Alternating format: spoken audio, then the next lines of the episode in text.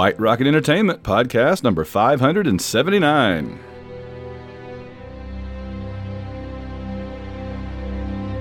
Hey, this is Raymond Benson, and you're listening to On Her Majesty's Secret Podcast.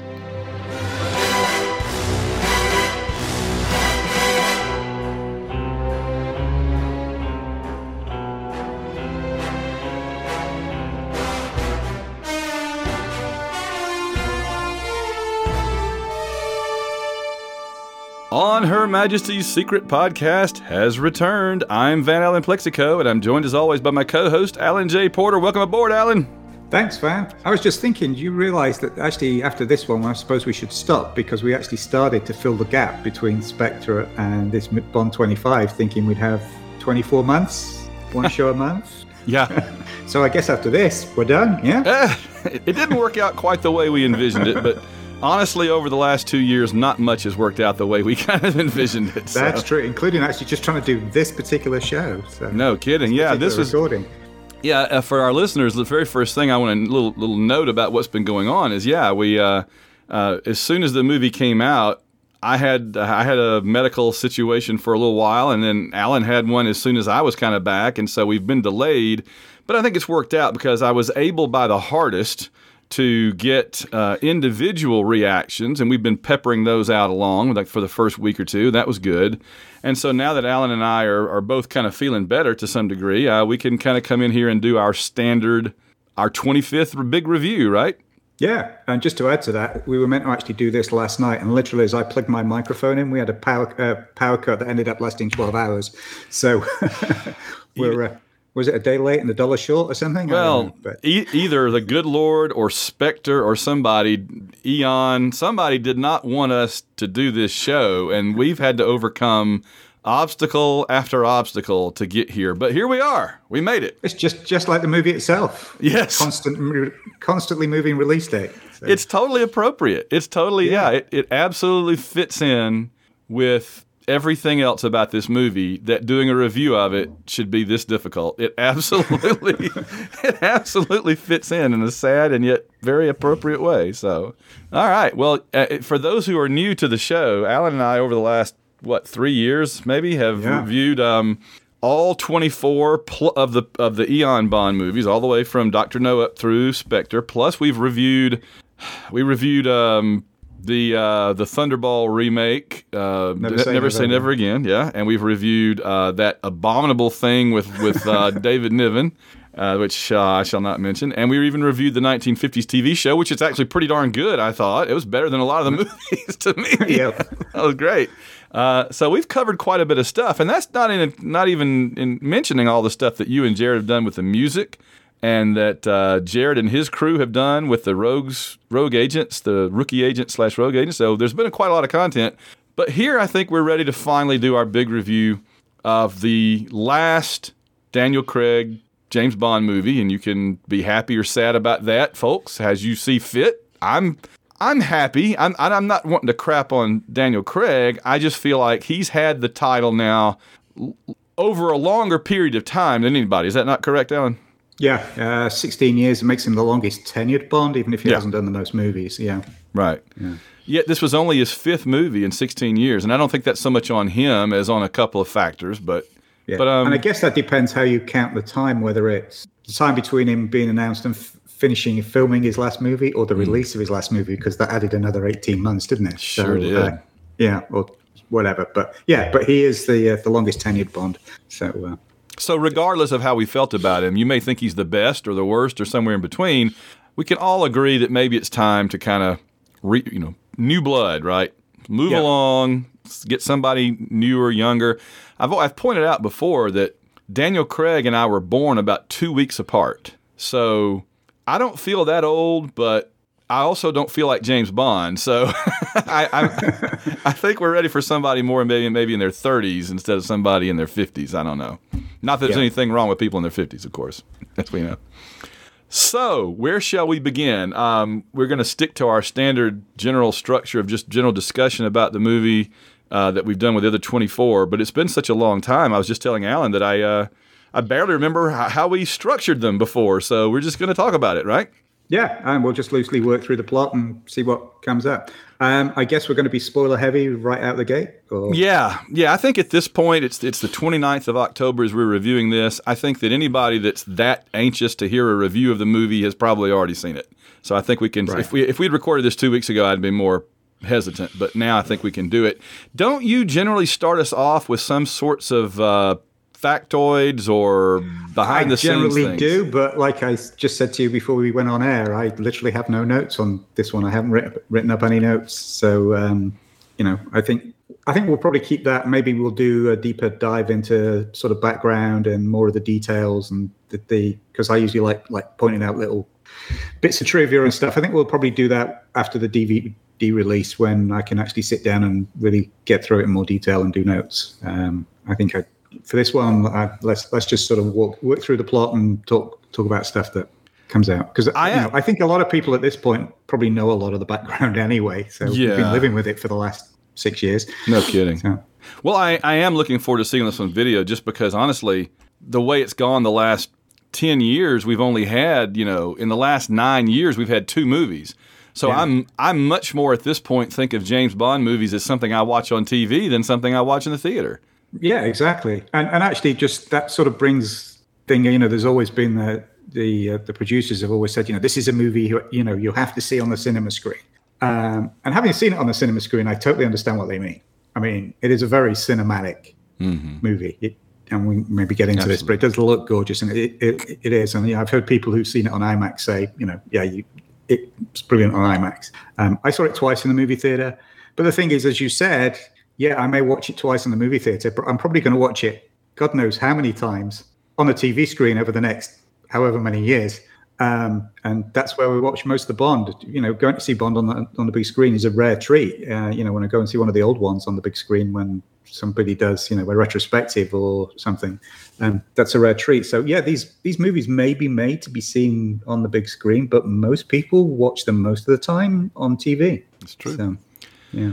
Well, let's get into it then. Um, the the opening, I believe. Well, we get a gun barrel. We get a Yeah. gun barrel, Alan. I was so excited. We I, get well, it, it, yeah, just the um, the opening white dots just had me. I mean, it was that was.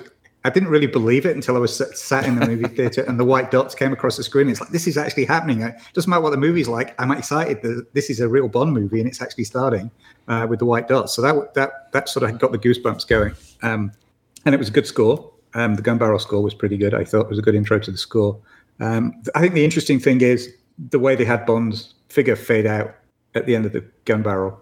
I thought, you know, um, the way he faded away, and you, know, you just got the empty gun barrel at the end, and then it faded into the the, the snow scene at the opening sequence. I thought was, uh, you know, clearly in you know 2020 hindsight, but it was like, okay, that was a nice bit of foreshadowing. You know, um, well. and they did front load the movie a bit with the foreshadowing, but uh, That's true. Mira did lean over to me and say, "Where's the blood?" yeah, which I noticed was missing, but I guess that was like a step too far. That's a little cheesy. That's a little 1970s. You know what I'm saying? yeah, That we didn't get the blood dripping down the, the camera lens as they fired it. So Yeah. I could forgive that. I thought that was fine. So yeah. So we go to the snowy landscape of I guess Norway, and we see a younger Safin. Um, and I love the connection to Mr. White because I remember that Madeleine is Mr. White's daughter, if I recall correctly. Right. So we get a really we get a really nice non James Bond kind of opening. In fact, is this not and, and and we had to state up front, by the way, you and I both have not listened to other reviews, so we're not copying Right. anybody else. This is our this is what you and I are thinking off the top of our heads from having seen the movies. Okay. All right. Was this not the longest pre-title sequence as in Bond history? Had to be, right? I think so. Yeah. I mean, I I think. Uh, oh, good grief! Which I one mean, was it? the the one the, it was one of the Brosnan ones The, that was yeah, the, the world is not enough with the Yeah, with the U-boat boats. chase was 14 minutes. I, I didn't time this one, but it, it, I think it was longer. But it was also like two separate things. Yes. I'd forgotten we hadn't had it yet because it was so long. When the when the pre when the title sequence started, I was like, "Oh, we haven't done this." Yeah, I yeah, literally it had was long. forgotten we hadn't done it because it was so long. Right, uh, and it was two separate things. Um, so I will going back to the the uh, the uh, Mr. White thing. Um, Mm-hmm. What I really loved about that opening sequence is it it paid off a line that was in Spectre. 'Cause, Um, and I don't know whether they they seeded it in Spectre with the intention of doing this, or whether they just picked up on the line in Spectre and thought that's a good thing, we'll write a scene around it. But there's a line in Spectre where when Bond gives Madeleine Swann the gun on the train and says about, and she says, I don't like guns. And she says, when I was 10, a man came to the house and he didn't know that there was a gun taped under the sink next to the bleach, or there was a nine millimeter, sort of implying that she she'd shot somebody when she was 10 years old with this nine millimeter that was taped under the sink.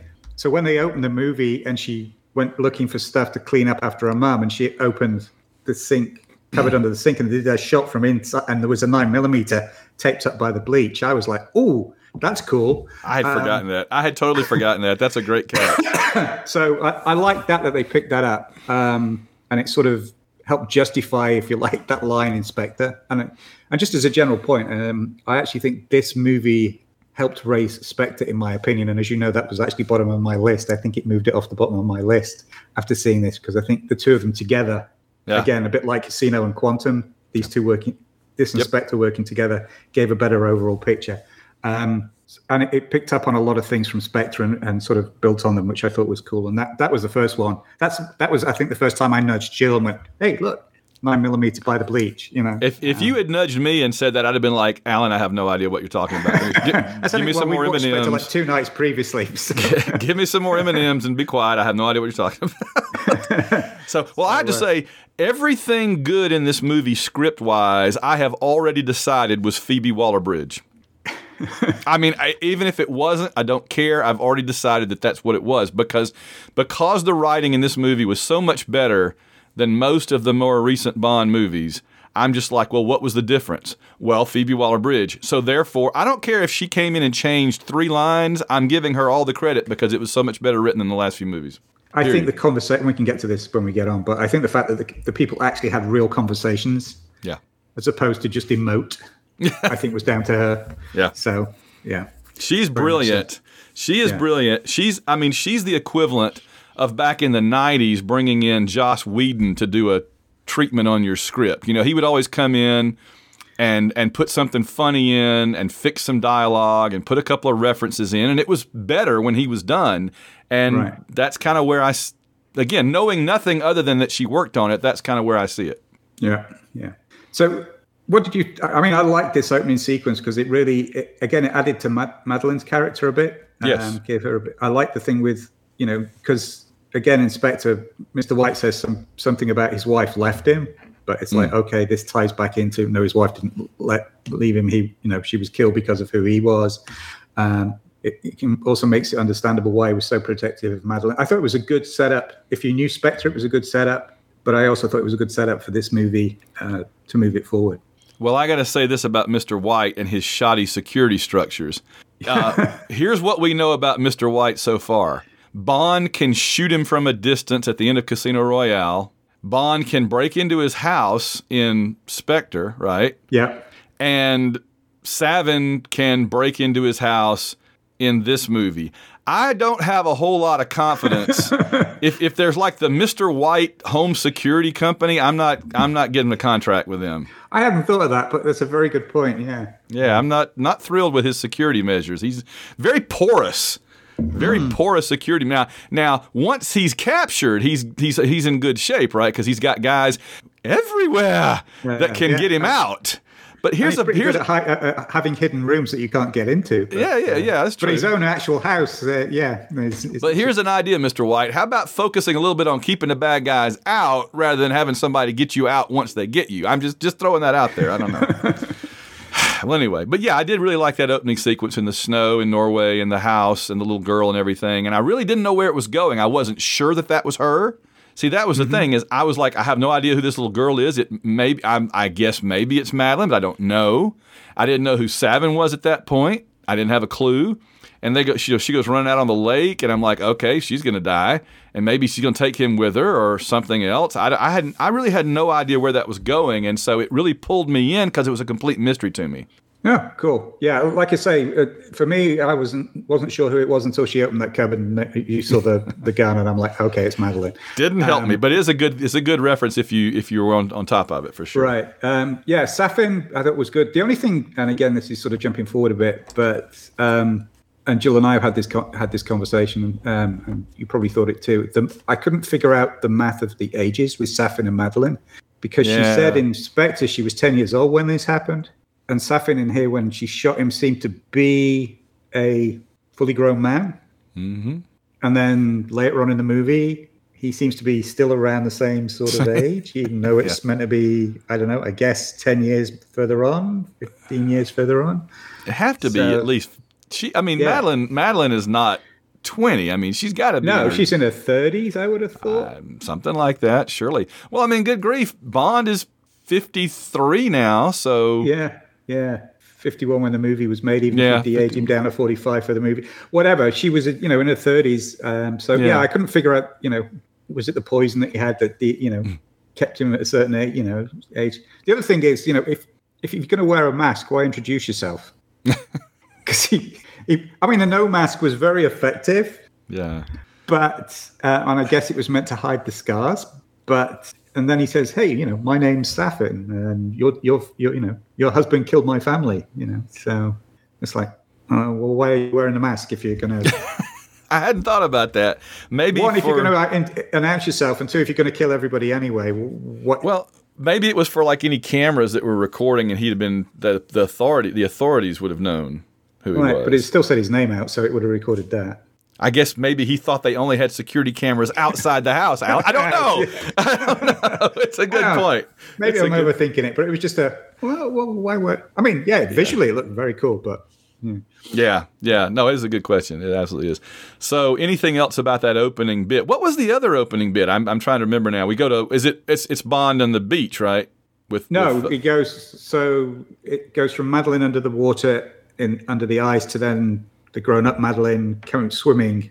With and then, Bond Bond's on the beach. on the beach, right, yeah, that's up- Then, then they drive up to the, the the town in Italy. So I'm assuming it was you know the beach was I don't know somewhere in Italy or somewhere, but yeah, yeah, yeah. And then they drive up to Matera, um, and we get the the fir- another bit of blatant foreshadowing with uh, that that phrase and that music. So. yeah. What what did you think about the the now? All right, I got two big things that are about to come up, but let me. I'm going to move one ahead of the other because of what you just said. So here is, you know, people have said something about, well, they've, I have, se- I haven't, again, haven't listened to any reviews or anything, but I have seen comments on Twitter and whatever. People have said they use too much reference to previous movies or whatever. But here was my thought on that.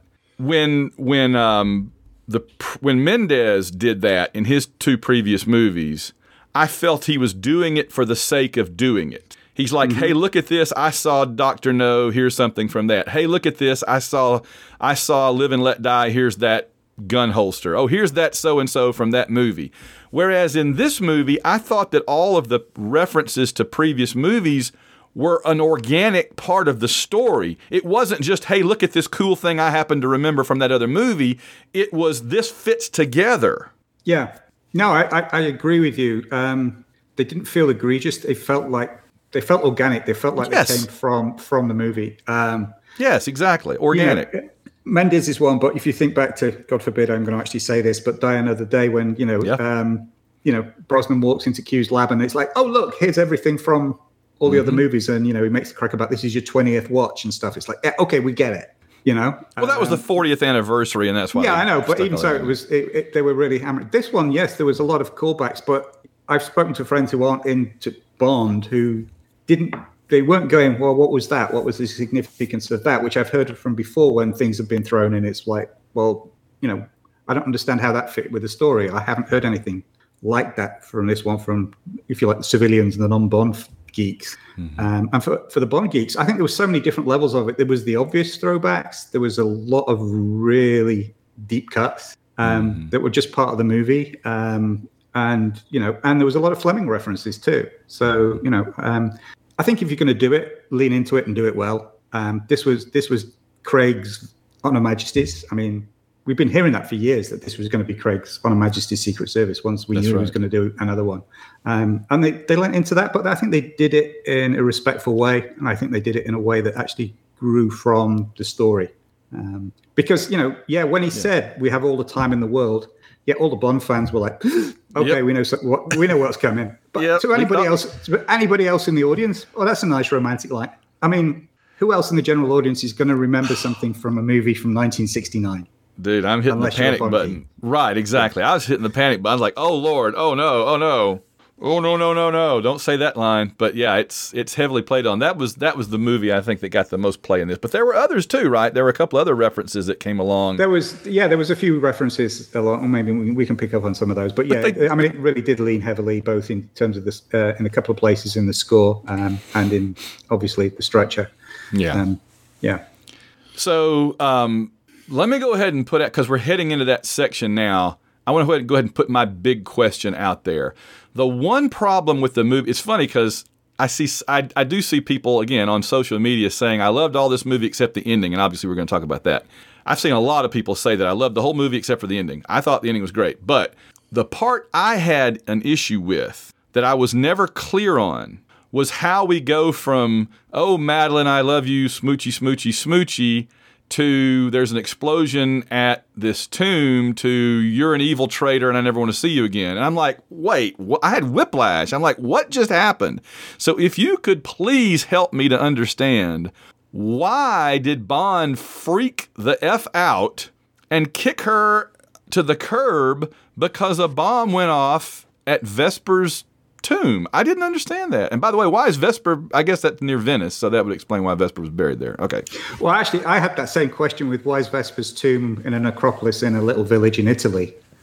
um, uh, and Joe was like, "Well, didn't you notice the names in the other in the uh, above it were also Lynd last Okay. names? So it's obviously a family tomb." And I'm like, "Okay, I think it was a bit of a stretch just to get it to that location, but okay, I'll, I'll go with that." Um, so I think there was two things in that. So when he's racing back to find her after the bomb's gone off, and he meets the Cyclops guy for the first time, and he's fighting with the Cyclops guy. The Cyclops guy says something like, "You do know she's a daughter of Spectre." Uh, okay. Okay, so he plants that seed. On purpose, we later find out, right? I do On know purpose, that. we later find out. I know yeah. that. Yeah. Uh, and then late, then when she's in the hotel, when they're getting in the car, her phone goes off, and she won't answer it. And he tells her to answer it, and when she does, it's a voice recording of Blofeld Okay. calling So- her. Um, so Blofeld was basically setting her up just so to Blofeld was setting mean. her up, to, or yeah, to basically drive a wedge between her and and Bond to get Bond basically on his own, or That's or what he does. That's his Yeah. thing is being mean yeah, to Bond. manipulating people. Yeah, yeah, yeah. So, all right, that- I guess. that's that's the way I got it. Yeah.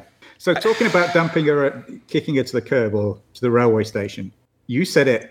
I think on the only other reviews I've heard with with the initial reaction reviews, and I think you said it on your on yours that you'd noticed that she, you or Mira noticed that she was holding her stomach. Oh, was on the immediately. Yes, I said, "Oh, she's pregnant." We two times we saw that in the movie theater. We neither Jill or I clocked that at all.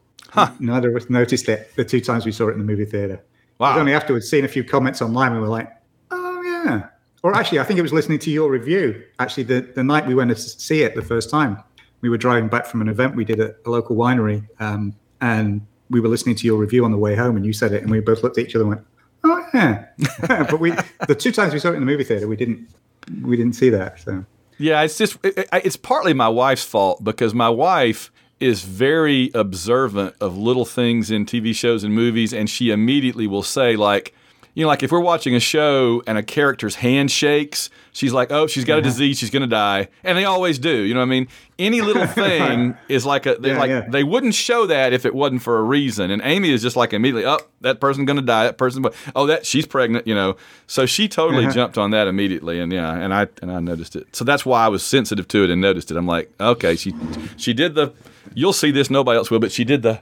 And I'm like, okay, Yeah, I- put her hand on her stomach. So, yeah, I, I mean, what did you think of that opening action sequence with The, the, um, DB5 and in uh, Italy? the, the, the motorcycle stuff and Oh, it's great. That was one of the better ones that Craig has done, I thought, because it it the, one of the things I thought was really neat about it was that it combined several really cool segments, and in fact, I, it was kind of unfortunate that we had seen it for two years. A lot of it, right? We'd seen the swinging on the rope and the car spinning around shooting and all that. Uh, we had seen that in the trailers for two years now. And it was like watching a movie. It's like watching Spectre again or something because it had been, you know.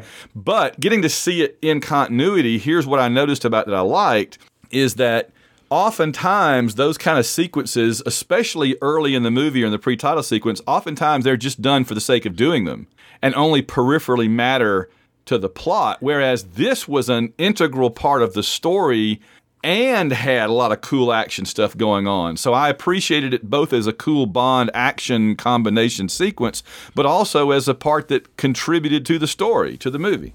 Yeah, I did too. Uh, the interesting thing you said about the trailers, um, because I was like, I like you, I was like, oh, that bit's from the trailer. This is the trailer stitched together. Mm-hmm. Jill had hardly seen any of the trailers, and I don't think she'd seen a trailer in probably nine months. I think she saw like when they first came out, but that was it.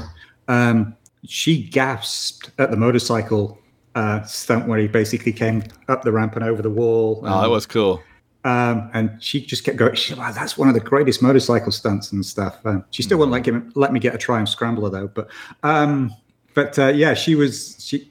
Uh, but she'd hardly seen any of the trailers, so she came away with, I think, a much more um, immediate reaction to, to that action sequence than I did because I'd say, unfortunately, I think they, they filmed that, I think, really early. Mm-hmm. Um, I do know, and we'll probably we'll talk about the the uh, the theme song in a minute, but I do know that when um, Billie Eilish and Finneas got the gig, that's the bit of the movie that they showed them oh. because it was complete. Mm-hmm. So they saw the you know the the, the uh, pre-title se- sequence and then they wrote the song based on that plus the script. So you know i think that was filmed early which is why it was used a lot in the promotional work and the trailers. So i think it unfortunately that sort of devalued it a bit but i still think it's a very very clever well done um, sequence. Oh I, I think as time goes by and this is no longer like the current movie but just one of the 25 that we look at occasionally i think that we're going to say oh man this is one of the best yeah. Sequ- best sequences of any of any of the Bond movies. It's up there in the top several for me. Absolutely. Oh, definitely. Yeah, I, am not taking away from it. I, I, just think it was a bit of familiarity breeds yeah. contempt. But you know, uh, oh like, yeah, yeah, okay, yeah. It loses a little bit of its oomph because we had seen it. It's it's really remarkable to consider how long ago some of this movie was made. I mean, yeah, it's just it's amazing to think that parts of this movie were probably done back in like what 19 or something 19 or 20, yeah. Yeah. Because by the by March of 20 is when COVID really kind of hit in a big way and they kind of shut everything down. So surely yeah. they must have had most of it done in 2019 even. It's crazy yeah, to think about. Exactly. How. Yeah. It's back. Those are back in those halcyon days when we were watching Avengers Endgame and the last Game of Thrones episode, and and all that mm-hmm. stuff was going and, on. And the thing and, is, I, am absolutely amazed that they kept most of the plot points quiet and secret. Yeah, Oh, yes. Yes. Yes. Amazing. Yeah. Well, considering that Spectre's entire script was out there on the internet like before they even filmed it, this is this yeah. is quite a reverse. Clearly, they did not have Mr. White protecting the script this time. he protected the Spectre script, but not this one. So, all right. Well, so we get to our. You want to go to the to the title sequence for a minute? Yeah. Yeah. Um, and talking about leaning in, I mean, as soon as those Doctor No dots came on, I thought, okay, this is nice. And, you know, we were, and I'm sure we'll do this when we get the DVD, you know, we were playing spot the bits from the various title sequences because, again, it was a nice homage to Daniel Craig's era plus classic Bond, plus, again, Majesty's got a, you know, line in there, but, you know, there was Spectre, um, sorry, there was Casino Royale stuff, icons, iconography in there, there was Skyfall stuff. Um, but it worked well. Um, I thought, you know, it was way better than the the tentacle porn one from the last one. Um, so, you know, I think Daniel Klein, and again, I, I, my understanding is from listening to uh, one of the podcasts that was out, the official podcast that was out before the movie came out, promotional ones, that uh, he he designed that not having heard the theme song, um, and the two of them actually worked together in terms of beats uh, and stuff really well. So yeah. it, it, seems pretty seamless. So if, if he really did put all that together and edit it before he heard the song, I think that's that's a brilliant piece of work. Or they wrote the song to that. I don't know, but uh, yeah, it worked really well, and I think it worked well together. So where do you, you rank? Well, I was gonna say, where do you rank this song? I like the song. Um, I like it as a song. Um, I like it. I think it's going to be a grower. Um, it's become an earworm. Um, I was just actually prepping a script for our No No Time to Die um, movie soundtrack show, which we're going to record next week. Um, and going to bed last night, that theme song was just going through my head over and over and over again. I couldn't get rid of it. Um, but I, I, like it. Um, I'm not a huge Billie Eilish fan, but it's grown on me a lot. Um, there's some very interesting cover versions out there. Um, and I did actually see a, a video the other day that basically broke down the previous 24 songs to find out what makes a Bond song.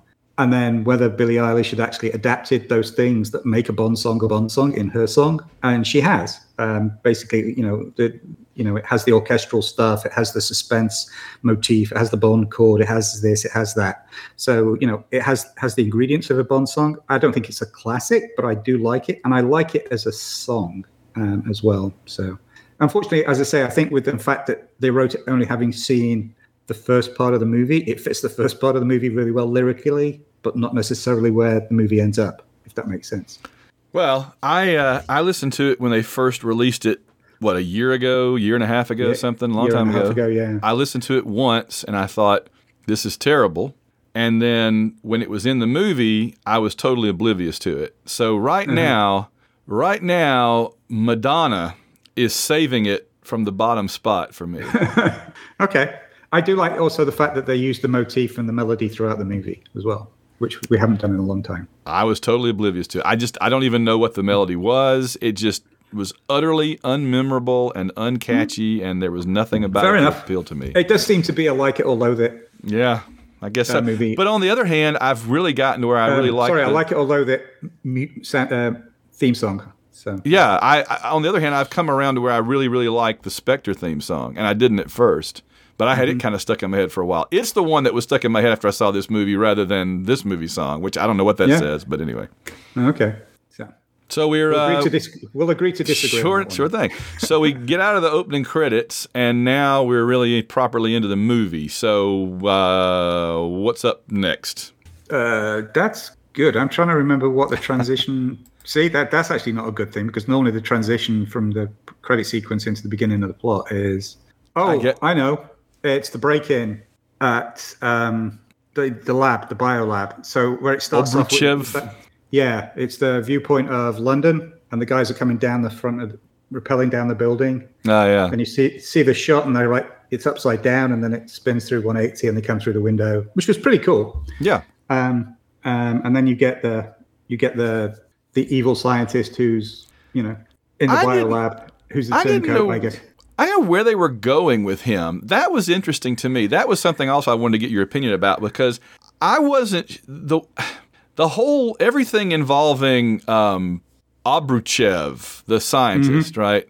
The Russian Yeah. scientist. Everything involving him, I kept thinking he was just going to be on the screen for a minute, and it kept he kept popping up and dragging out, and I kept having to readjust my thinking that oh, he's a more important part of this movie than I realized. But it never made him seem like he was a big. To me, they never like. For example, he he in this movie is on about the same level as Alan Cummings in um, Goldeneye. Goldeneye, yeah. And yet we knew that that character in Goldeneye was important and was going to be around for a little while. And I never got that sense from th- this guy was always just very anonymous, even though he was pretty important to the plot and, and was in the movie for, for, for a lot of the movie. So maybe that was just me. I don't know.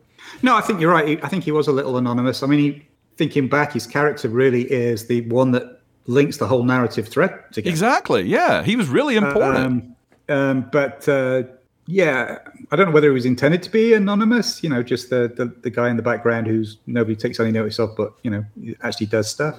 yeah. Um, but uh, yeah, he does feel a, he did feel a bit anonymous. You're right. Though I don't know whether it was an intentional thing, but I don't know if talking of Goldeneye, I think this was a real deep cut, and it it may be me just projecting, but he was actually clicking on a silver Parker pen um, at the beginning, like the one in Goldeneye. oh, yeah, yeah, yeah. Yeah, yeah, Yeah, yeah. he had a Goldeneye pen, and he was going click click. Maybe that's why I thought of that reference then. But uh, again, that that might be just me projecting something in there that wasn't. But I thought that was fun. Yeah. Um, no, I didn't. Yeah, I mean, and again, I, because he was so soft spoken, and that sometimes he, you know, him explaining, you know, the the, the exposition needed around the bio warfare didn't always carry over. I think as to why, well, how come it's working here and not working there, and yeah. He's swapping this over and swapping that over. Um, you know, there was a lot of like I was- card game, shell game stuff, and it's like, I was very confused by all that. I I got it later, yeah, But as it was happening, I was like, I really am lost. I don't know what's going on. But that happens in a lot of Bond movies, though. There's a lot of Bond movies where the first time that the evil scheme kind of gets laid out and plays out, you're you're kind of like a step behind trying to figure out what's going on. You know, you and I have re- remarked many times that once you watch these movies two or three times on video or whatever, you start to figure out Right. the overall plot a lot better. It's the first time you're just trying to keep up with everything, honestly. Yeah, exactly. Yeah, yeah. So uh, I, I think he could have. I think he could have been played a bit more bombastic, like you said, like the Alan Cummings character. We, you might have keyed on, keyed in on him a bit more. Yeah, yeah, that was I think what I was getting. He just was very, very uh, understated for a character that was that important, and and that actually his plot would end up being like the major plot all the way to the Yeah. end. So Yeah, that exactly. was, that was remarkable. Okay, so we've got nanobot technology, interestingly enough, something I've used in a number of my books, which is interesting. I thought I was on top of that pretty quickly. I was surprised to see it in a Bond movie. I just want to point out here I find going into space on a space shuttle much more plausible than nanobots that kill specific people. But hey, I just am a, I'm a Moonraker fan. What do I know? Um, I'm told that Moonraker is unbelievable, and yet and Bond going into space is unbelievable, but yet we're we're fine with this. So okay, whatever, whatever, guys. Um, so uh, we also get uh, back to Bond in Jamaica, if I recall correctly, and we have Right, Felix yeah. and So, all uh, this. Yeah. Um, so it's interesting. We get two time jumps in this movie too. Yes. Because we get the the initial one with Bond and uh, sorry with Safin and Madeleine. Um, Madeleine, thank you. When she's a young girl, then we jump to Bond and Madeleine um, together, pre-credit, and then right after Spectre, basically, I got the sense. Yeah, Uh, yeah. About a then- year after Spectre, maybe.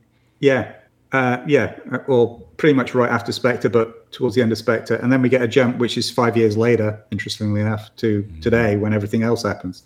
Um, so th- I thought that was interesting. Yeah. Um, yeah, so we get Bond five years later, retired in Jamaica, um, lovely house in Jamaica, just hanging out. Um, and then the CIA come knocking, um, or Felix comes knocking, asking him to uh, to help them track down. I keep wanting to say Ourumov, but that was the guy from Goldeneye. Um, Well, and by the way, this makes the third appearance for this Felix, making him the only Felix to appear in three Bond movies. yeah, He's the only one. Jeffrey Wright is the only three-time Felix. He's the Yeah. Felix champion. yeah, and it was good. It was good that, that we did actually. You know, if if the Craig one is going to be a continuous story, it was good that we actually did do that. So The same, yeah. The same, yeah, yeah. And then uh, and we get that was it Logan the uh, the C- they introduced Logan the CIA Yeah, Logan as Ash. well. Yeah. Logan Ash, yeah. It was pretty obvious from like right up front that he was going to be a bad guy or Yeah, he's there's always it was you don't give that much dialogue and airtime to somebody if they're not going to matter. right And how else could he matter other than being like a secret double agent or something? agent So- or something like that. Yeah. So, um, but I enjoy.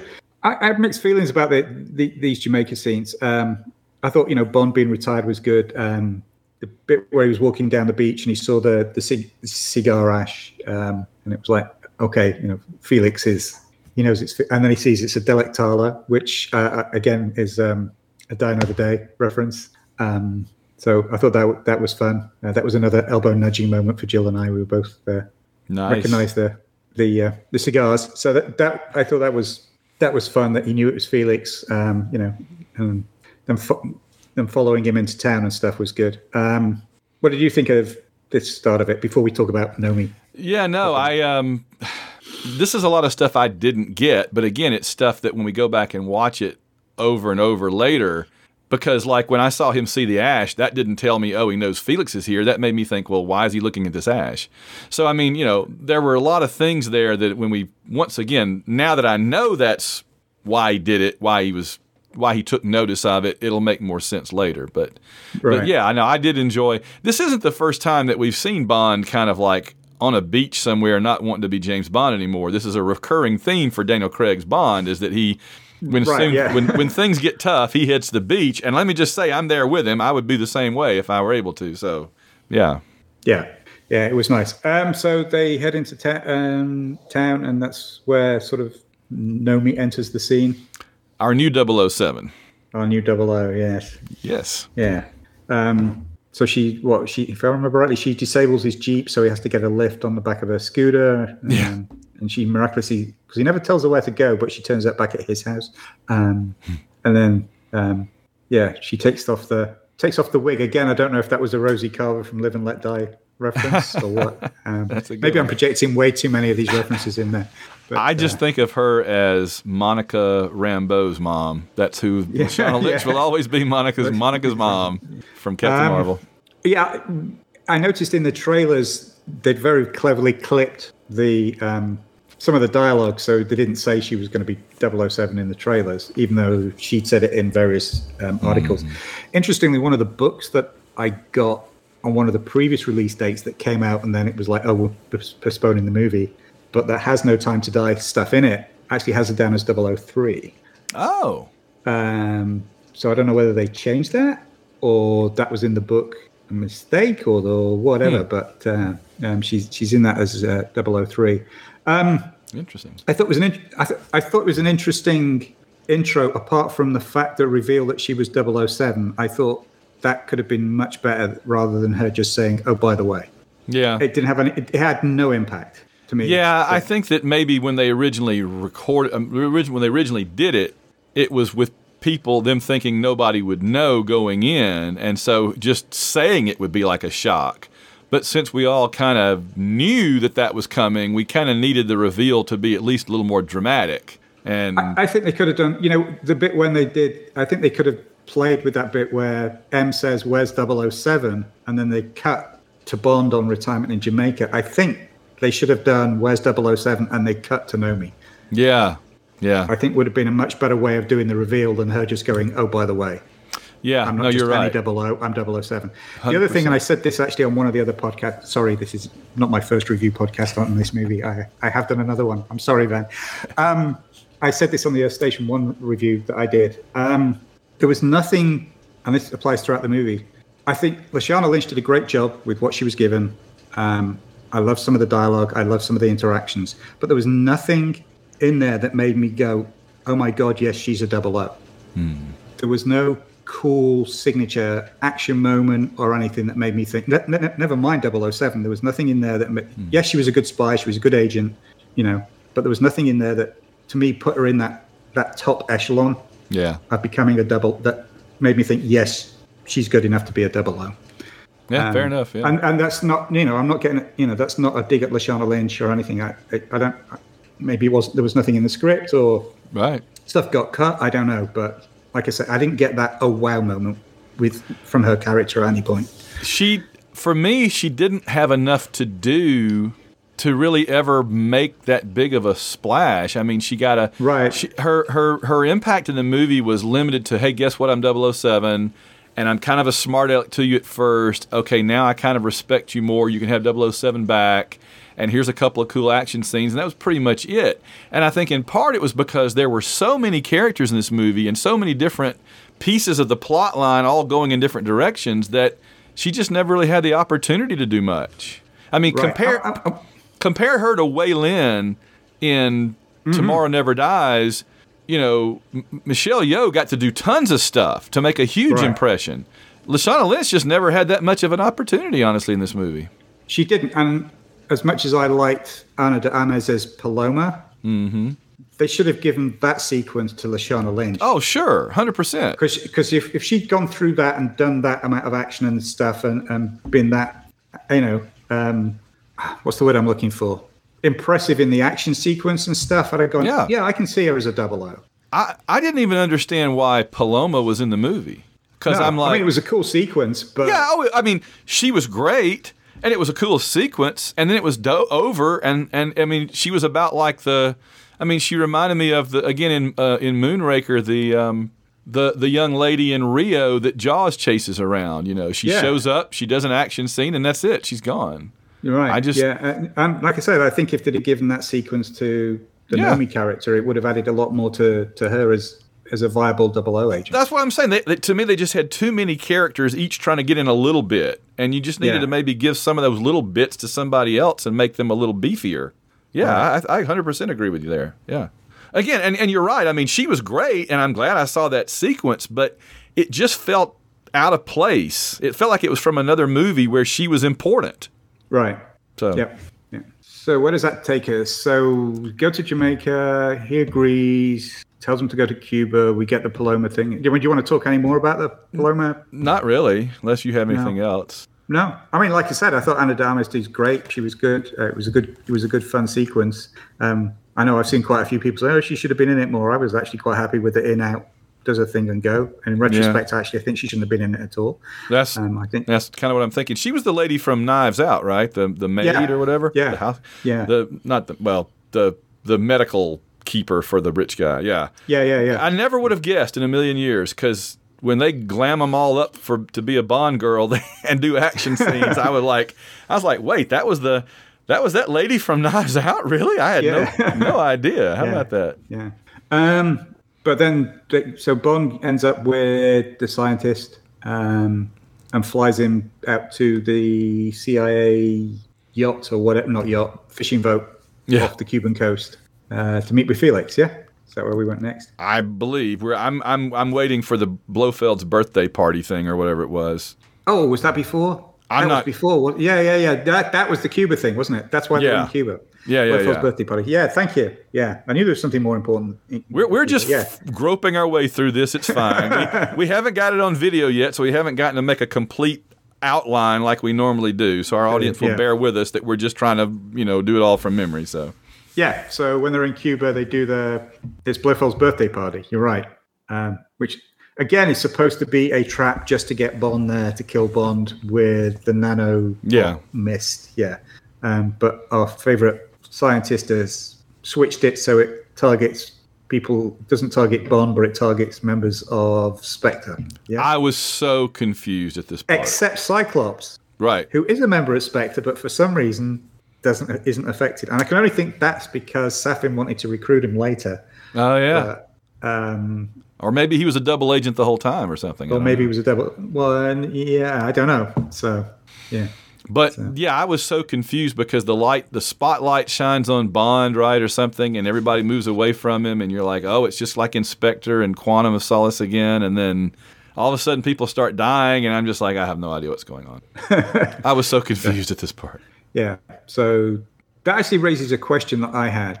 Uh, if Safin had this vendetta against Spectre, like Mr. White and Spectre from the age of whatever he was when his parents were killed, um, you know, whatever he was, 18, 20, whatever, right at the beginning of the movie. Wouldn't he have been killing them off on an, over the last five, however many years it was, five, ten years, 15 years, whatever it is? And then once MI6 knew about Spectre and started investigating Spectre, wouldn't they have noticed this trend that p- members of Spectre were dying off here and there? And they had basically an unseen ally, that Safin was an unseen ally. And I think they could have done a real good thing, a interesting thing about ha- having Safin be an unseen ally and going through the do we actually work with this guy who is dismantle in Spectre? Mm, interesting. up to up to a point when he then becomes he takes his technology and opens it up to a wider bidder, you know, and starts threatening lar- larger populations mm. beyond just Spectre. But up until that point, surely he's an ally of MI6, Yeah. and they would be trying to bring him on board. And Well, but they didn't even know who Spectre was for the longest time, right? no, They- but once they knew who Spectre was, they've had five years of knowing who Yeah. Spectre was, and they would be doing research on it. Wouldn't they notice a trend if somebody was, or did Safin not bother? He killed Mr. Mr. White's wife and then didn't bother again for 15 years, Yeah. and then decided to kill everybody at one event, which makes less sense to me than in fact that he would be right.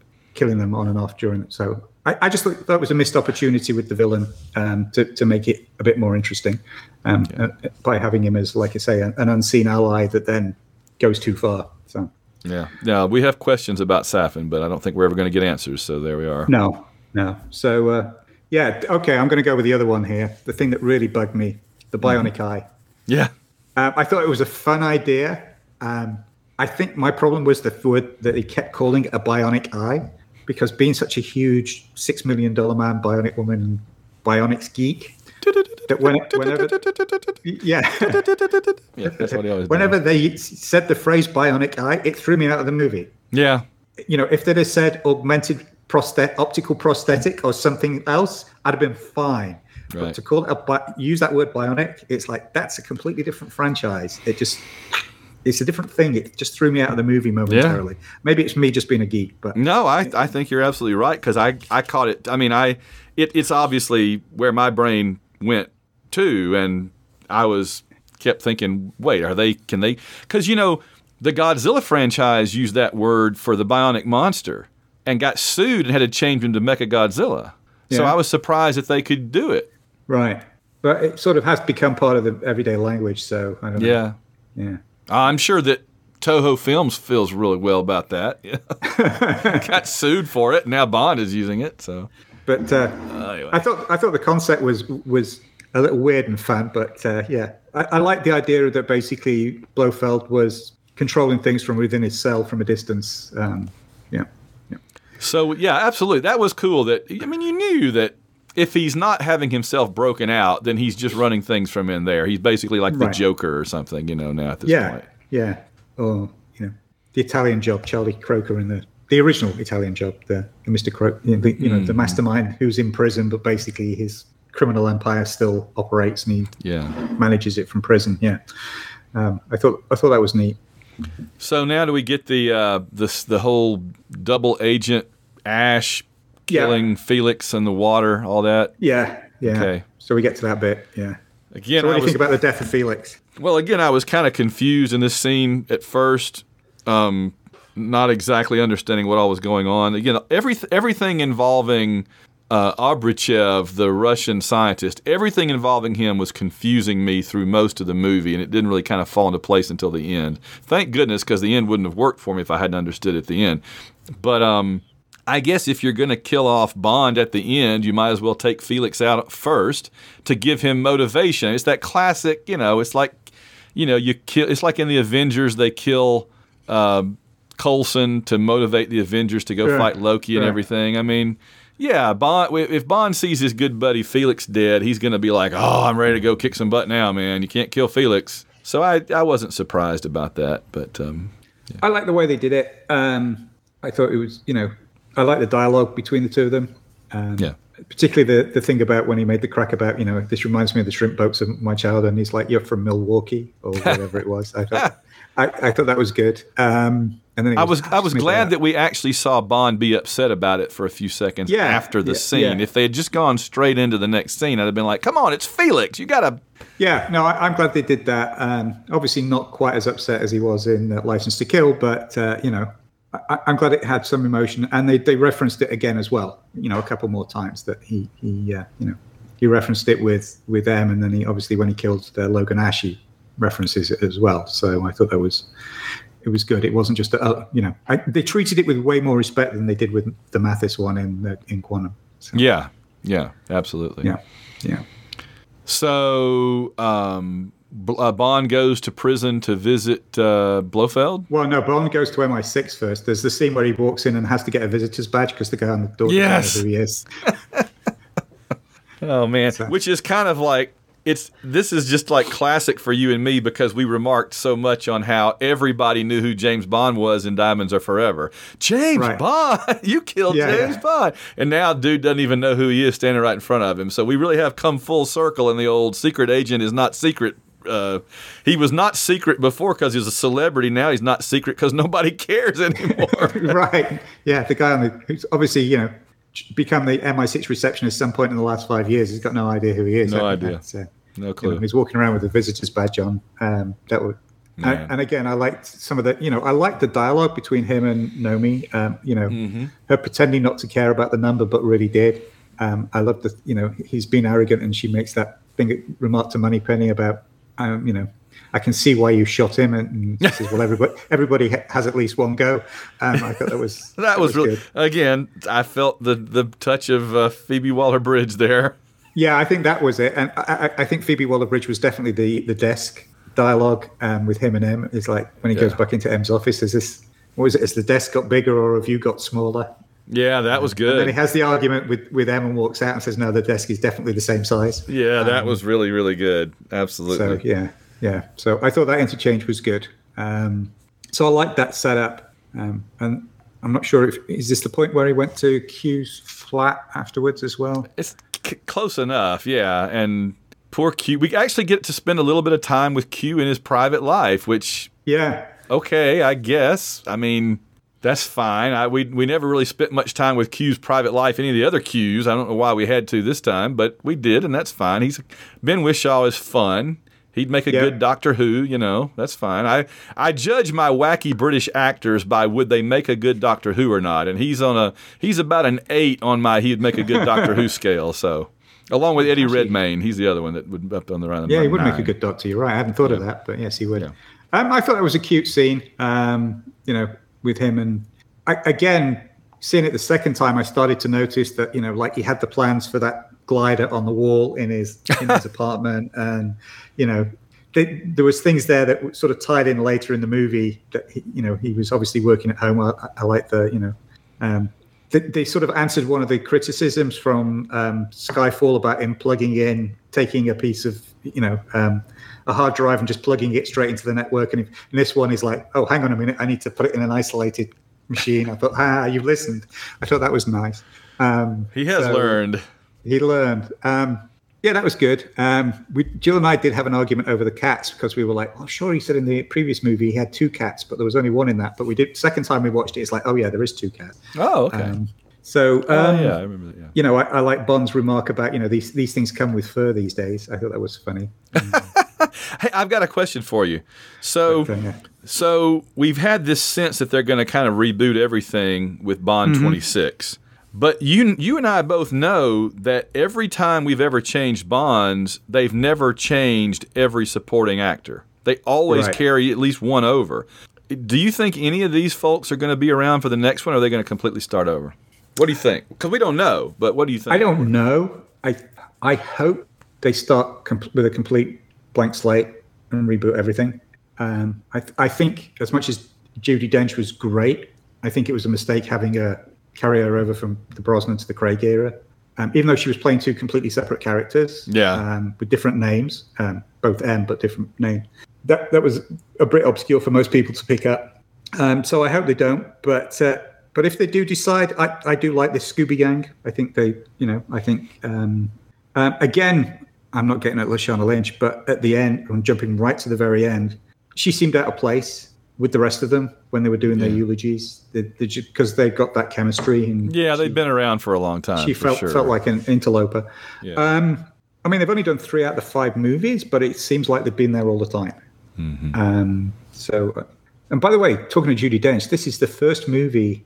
I read saw this fact the other day. This is the first movie in thir- first Bond movie in 32 years which Judi Dench was not a part of. Was she in Spectre? On the videotape, yeah, Oh gosh! Wow! So it goes all the way back to before Goldeneye.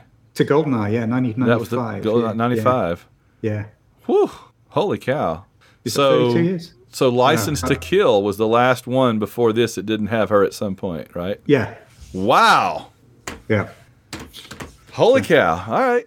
All right. Anyway, um, yeah. So I, I, I enjoyed the his visit to, to MI6 um, stuff. Um, that's it. And then he somebody says something about only one Blofeld only allows one person to go see him, and then when he goes to um, Q's apartment, he finds out that that one person is Madeleine. Yeah. Mm-hmm. And then he meets. I may be getting this wrong, but then he goes meets M on on the embankment and starts talking talking to M about what's going on, and M's like, "How do you know?" And then M realizes that the rest of the gang are in with it, and just I like that thing that M just goes, "Oh fuck it," because he remember he realizes that Q and Moneypenny and Tanner are all. Um, and then they turn up at, at the office, and, and Q's trying to pretend he hasn't seen Bond in like five years, and M's like, "Come off it! I know he's staying at your place. Yeah, I like that." So That's good. Good stuff. Good yeah, stuff. yeah. So is this when we go see Blofeld finally? Oh, before that, that's when just before that is when Safin turns up at Madeleine's office. Wow, I'm blanked out on that one. So when we find out Madeleine, so we find out Madeleine is in London and is working as a psychiatrist, and she's the only one that Blofeld can go see. And you see a shot of her walk. And again, I'm stretching here, but you see a, a- a shot of her walking across street in London with the horse, gu- horse guards coming down the road. Okay. Casino Royale 67 Yeah. reference. Um, No wonder I no didn't flying get saucer it. this time. Um, and then she goes into her office, and Safin's there, but she doesn't recognize him. And they're talking about. He starts talking about plants, and his father had a garden of poisonous plants, and how it was Okay. stuff. And then he starts talking about how he's not very good, with talking about things, but he finds objects are the best way to remember things, and he gives her the box, and she opens it, and it's got the shattered Noh mask in it. Then she knows who he is, and then he gives her the perfume spray Mm-hmm. that's fatal to Blofeld, but he wants her to wear it because it'll kill Blofeld when she next goes see him. Right. And then we get to the point where she's in the bathroom trying to decide whether to put it on or not. Nomi walks in, um, and then she puts the spray on. Then they go to the prison, and she meets Bond and they're at the prison. And Bond touches her, therefore he gets it on. So when he goes gets mad and touches Blofeld, tries to Which- strangle Blofeld, Blofeld dies from the poison. Yeah, Which I think a I little. got that right. Yeah, I think you're absolutely right. That's that. By the way, was another one that seemed a little contrived to me. I know they had to have Bond touch Blofeld, and you needed a reason. And Yeah. so the reason was he's mad, he attacks him. But I'm like, okay. I, at the time he was doing that, I'm like, why is he doing this? He has to have some ulterior motive, and he didn't. But the writers had an ulterior motive, Yeah, which is worse. has an ulterior. exactly. I don't like when plot makes people do things that are not in character, and and I don't know if it was not in character so much as just I don't feel like Daniel Craig sold it to me that he was doing that spontaneously. So I kept thinking he was that he had an agenda for doing it, but it wasn't that. It was like you said, it was the plot had an agenda for him doing that. So I'm not. that was that was a we have we have to move this from point A to point B. yeah, yeah. Um, that wasn't the that wasn't the strongest moment in the movie. In other words, No, no. Wasn't I bad. thought I mean, Tanner's reaction. I, I, I thought um, Rory Kinnear um, played Tanner's reaction really well. I think Yeah. he did better than Craig in that scene. Actually. Yes. So Yeah, yeah. Um, it wasn't terrible. It just when when I'm watching a especially a Bond movie, when I'm watching a Bond movie and I stop and ask myself, why did they do that? That's usually not good. yeah, Usually Yeah. you should be like, oh, of course Bond does that instead of wait, what? So, yeah, Right. but but it made sense. Again, it had, it had to happen. It made sense later. So, yeah, you know. but when she's walking out, she says she's going. He says, "Where are you going?" She says she's going home. Mm-hmm. Um, um, and then they ask him where she's gone, and he's like, "I don't know." And then we see him. Oh, of course, what we didn't we didn't talk about is when he first got back to London, the Aston Martin. Oh yeah, the D, the the V8, um, the Vantage, the the Living Daylights car, which um, yeah. I thought was cool. And again, that seemed more organic because, like, when they did the DB5 reveal in Skyfall, it was like they threw open the door and there's a gleaming DB5 that's all polished and nice and stuff. Mm-hmm. And in this one, he basically went to a lockup, his storage cabinet, and there was a dust cover, and he pulls off, and you got the horrible, you know, dust flies everywhere, and the DB, you know, the the, the Aston Martin's underneath it, um, and you know, you can see there's like suits and stuff hung up, and you know, in um, so it, it, it, again, it made more sense to me. It was more organic. Yes, um, you know, so absolutely. yeah, and it was good to see that car again because I like playing with that car. So. Of course. So where are we now? We've got uh, um, Blofeld dead. yeah. So we're we're pretty much cleaning the slate one by one here in this movie. We've lost uh, we've lost uh, Felix and we've lost Blofeld. I mean, Yeah. that's two of the bigger historic Bond characters. Yep. You know what's coming. Um, so and by Yeah, the way, like doing a count, it was like doing a countdown, wasn't it? yes, it really was. I was going to ask you this: in the book on Her Majesty's Secret Service, isn't there like a poison garden in that, but it's Blofeld and not somebody else? yeah, yeah. So we'll, we'll talk about that when we get to the end. Okay. Yes. Yeah, it's not on a Majesty Secret Service, but we'll talk about it when. Oh, it's uh, you only live twice. Yeah, of course, Yes. Japan. Yeah. Yeah. Yeah. Yeah. Which is kind of where we end Um, up. Yeah. So Norway, return Yeah. to Norway. Yeah. Yeah. He he drives up to the house in Norway, um, where we get the reveal that of Mathilde. Mathilde. I never did understand what her name was until I finally saw it written down. Like, what's her name? That's interesting. And of course, you know, as soon as she says he's not, she's not yours, you know, she is. So, Absolutely, absolutely. As, I, as soon as I saw her, I mean, I'm like, okay, a, I was right about her being pregnant. B, that's totally Bond's kid, no doubt about it. yeah, they cast that well actually because she did actually look the part. Yeah, yeah, she was fine, Yeah. and yeah. and was decent enough of an actress for her size. Yeah, she was a good act, good actress. Yeah, Mm-hmm. yeah, she she played the part very well. So, um, All right. So in my notes here in my head, it basically says carnage, chaos, moving toward the ending. So I don't. I'm not going to be a whole lot of help here in terms of what all happens until the big finish. So okay, um, so this is where we get the car chase and the fight in the forest, which I really liked. for me, this was my favorite action sequence of the movie. All right, walk us through that then, because I have not very much memory of that. So they realize that because oh, hang on, I have to take a step back. So Bond had said to Nomi, "If you want to find out what's going, find Logan Ash." And Okay.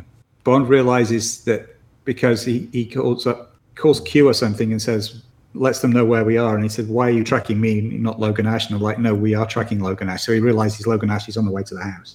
Oh, okay. So he puts um, Yeah. Madeleine and Matilda in the car, and they head out. They pass a couple of Range Rovers that then do a U-turn and start chasing them, and he realizes That's that right. they, they've been spotted. So he gets off the road and goes into the forest. Um, what I like about that is using that uh, Toyota, um, whatever it was, um, SUV. You know, it's, it's a regular car, and he uses the car as a weapon. I mean, he uses it to drive one of the other Range Rovers up the road Yeah, he and does. stuff. So it flips over the top, um, you know, and then they pull off into the forest and abandon the car. Um, and then he uses things like the log. I love the fact he uses the, the, the natural terrain as traps, like he uses the log to tip one of the Range Rovers over, then uses the, the cable from the Range Rover to get to the guys with the bikes. Um, and that's, um, you know, he's swapping out guns um, as he finds them. Um, and he hides Mathilde and Madeleine in like a logger's hut, tells them to stay there. Yeah. Um, and then while he's out fighting, Safin arrives and finds them in the logger's hut and takes them and disappears. Um, and then it's during this that also um, he kills Logan Ash because he the car gets flipped. He gets thrown out of the car.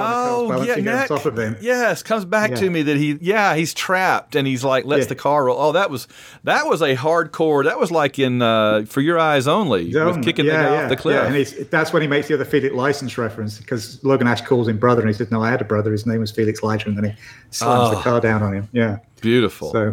Beautiful. Um, but I thought that was my favorite action sequence, and I actually want to talk a bit about the action sequences um, Mm-hmm.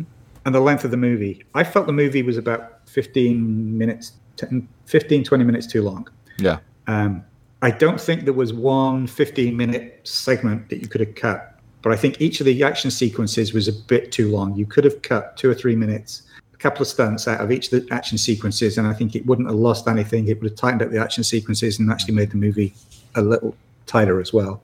Um, Yeah. What did you feel about the length of the, the movie? Yeah, no, I agree. I thought that it. Um, I was shocked at how long it was, and um, and I agree that I wouldn't want to take one whole thing out. I think yeah, you can spread it around and a little bit here and a little bit there. I will say this about that action scene though. Um, it reminded me of an action scene in Spectre, but the one in Spectre felt tacked on to a degree, whereas this, which was I guess was in the same area, right? Whereas this one felt like more again part of that, that's that's my observation throughout this movie is that a lot of the stuff in the last couple of Bond movies felt like it was done for the sake of doing it, whereas these kind of things in this movie felt like they were integral to the plot. You said it was organic, and I think that's exactly right. That the or, that the action scenes in this movie in particular felt like organic parts of the story that needed to happen and weren't just hey, it would be cool if we had a car chase here or something, you know. Right. Are you think, thinking of the plane versus the Yeah, the, that whole the cars and the business. plane? Yeah, yeah, Yeah. that made no. Yeah, didn't didn't fit with the plot at all, really. Right. Here, I think it did. Yeah. Um, you know, But and very- again, it was a setup to get Madeleine uh, and Mathilde captured, but um, you know, it worked within the it worked within the story. Um, Yes, so, exactly. yeah, Yeah. for the most part, their contrived plot points worked in this movie. Just a couple of times we've mentioned did we kind of go, wait a minute, but yeah, in, in other movies it's been several. So this was a this was a nice improvement, and that's that's one of the things I grade a Bond movie on at the end is did it make sense? Was it believable, or was the whole thing just an excuse to blow some stuff up and chase some cars around or something? And sometimes it works, and sometimes it doesn't. But this one got a very high score for me. In things happen for a reason that was a believable, Right. logical reason.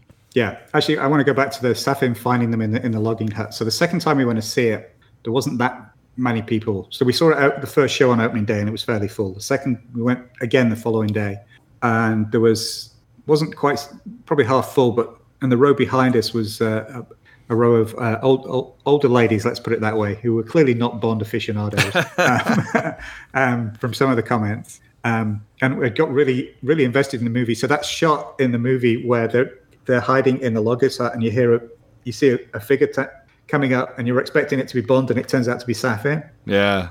The ladies behind us all gave collective gasps of "Oh no!" Uh, it was lovely. It was great to hear. Nice. Yeah. I think we saw it with a group of older folks too, because Mira and I saw it on Friday that she had. Oh yeah, yeah, that was it. She Mira got out of school at like eleven o'clock in the morning because our school randomly just does that for some unknown reason, and so I picked her up and we went straight up. and We saw it that afternoon, and it was us and some some of the like retirees and all, and so it was interesting. The the reactions were yeah, like you say, it was kind of a similar thing there. So actually, just going on that. So when we went to the first show on opening day, um, which was you know 11 o'clock on whatever it was Friday, Thursday, Friday, Friday morning. Um, again, there was a bunch of uh, retirees, and because it was the first show, the movie theater wasn't actually open when we got there, so there was a bunch of us waiting outside for, the, for them to open the doors. Got chatting, and probably I would say 60% of the folks we spoke to, that was the first time that they'd gone back to the theater since the pandemic. They were coming Yeah. back for Bond. Not Wow. And I thought that that was cool. Yeah, absolutely. Yeah. That'd bring him back Anyway. if anything would for sure. All right. So we've got the bad guy has the good guy's family, um, and Q has some new gadgets, Yep. and they're on a big plane. There we go. So- and this is the glider thing, right? Yeah. Okay. Yeah. That's pretty cool. Yeah, and this is where we get the Nomi saying, yeah, he can have his 007 number back, which again they never really play. It's like, so what? They're in the middle of an operation, like that's a, like that's important, you know? I appreciated it. I mean, I was like, no, when it happened in the movie, because again, I've heard people uh, mentioning on social media and stuff, and I'm like, I. I it, my problem with a lot of the Nomi stuff is it wasn't earned, right? It was tacked Yeah. in, added on. But that being said, once you accept that she was who she was and doing what she was doing, it made sense to me that once she gained a little respect for him and actually got to know him a little bit and care, then she would feel like it was a nice gesture before they go into what could be a fatal con- confrontation to give him to let him have his number back. Yeah. I thought that was Yeah. fine. I didn't have a problem with that at all. I don't know what people are talking Okay, about. I take your point. All right, it, it just felt a bit hollow to me, but Well, yeah, it's because again, it, it didn't, it wasn't earned sufficiently. We had to kind of in our heads go, I guess this is why this is happening, because they didn't show it. They needed a couple of, and again, we don't want to add more links to the movie, but maybe just a couple of words between them more than we got. Where, or maybe she says to to uh, Moneypenny or something, well, he's not so bad, you know, or just something to indicate she was warming up to him a little bit would have helped. I Yeah, think. yeah. All right. So we get the glider. I did did like the line, and again, it was spoilt by you know being in all the trailers about have you flown one of these before, and it's like nope. So Right, right. Yeah. But, uh, and yeah, I thought that was cool. I thought the, the glider and then the underwater stuff. Um, I like the idea of them using an, an abandoned um, Russian submarine pen on an island between Japan and Russia. Again, uh, that didn't really come out that clearly to start with. It sort of came out later as to where it was. Yeah. Um, but then we, you know, we get to meet Safin, and he's decided to set up there um, where his father's um, Garden of Death was. Well, two things. A, I was hoping it was going to involve Japan because by this point I was thinking we're pretty much we're combining on Her Majesty's Secret Service with You Only Live Twice, and I'm like, okay, so it's got to involve Japan. It's got to involve Japan, and I was happy when it did. And also, I thought the I love a Bond villain having an abandoned missile base as a mm-hmm. headquarters lair. I mean, that's that's perfect. That's Connery level awesomeness. And we haven't had that in a while. I hated the I hated Mendes's volcanic crater or whatever it was. It was a meteor crater. That Yeah. was terrible. You couldn't tell it was a crater. And it was too big.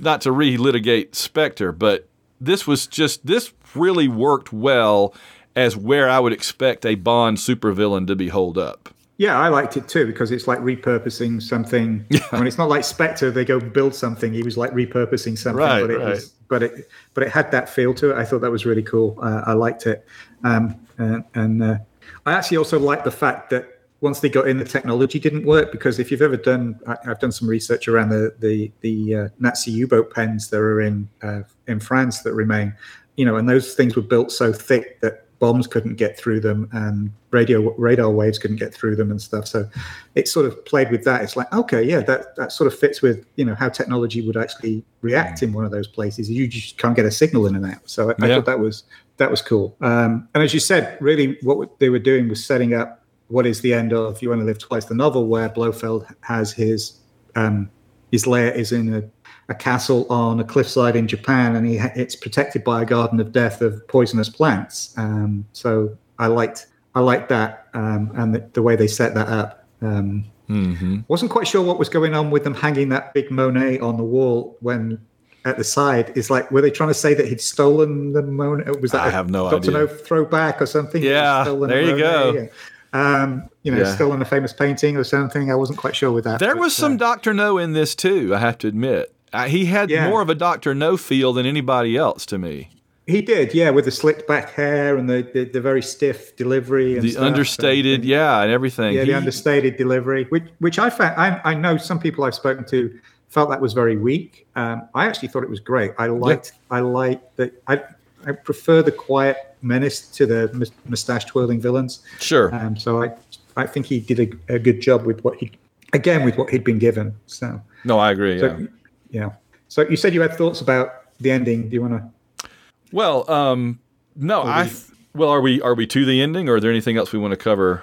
Because we have Well, quite an extended running around the base stuff going on. Yeah, on. we have extended of- running around the base. Then we have uh, Nomi. Then they're setting the charges. Then we have Nomi killing Doctor. What's his name? Um, Obruchev.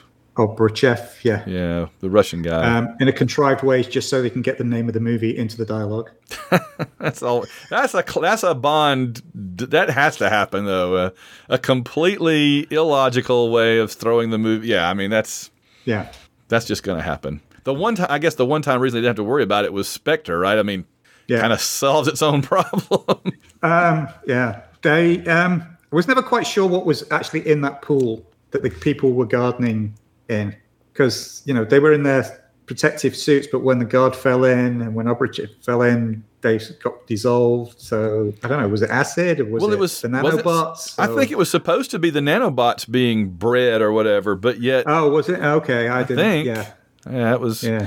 And that Yeah. kind of felt more like the Man with the Golden Gun. There really were a lot of elements, you Yeah. know, in this. Yeah. So um, then we get the face off between Safin and Bond.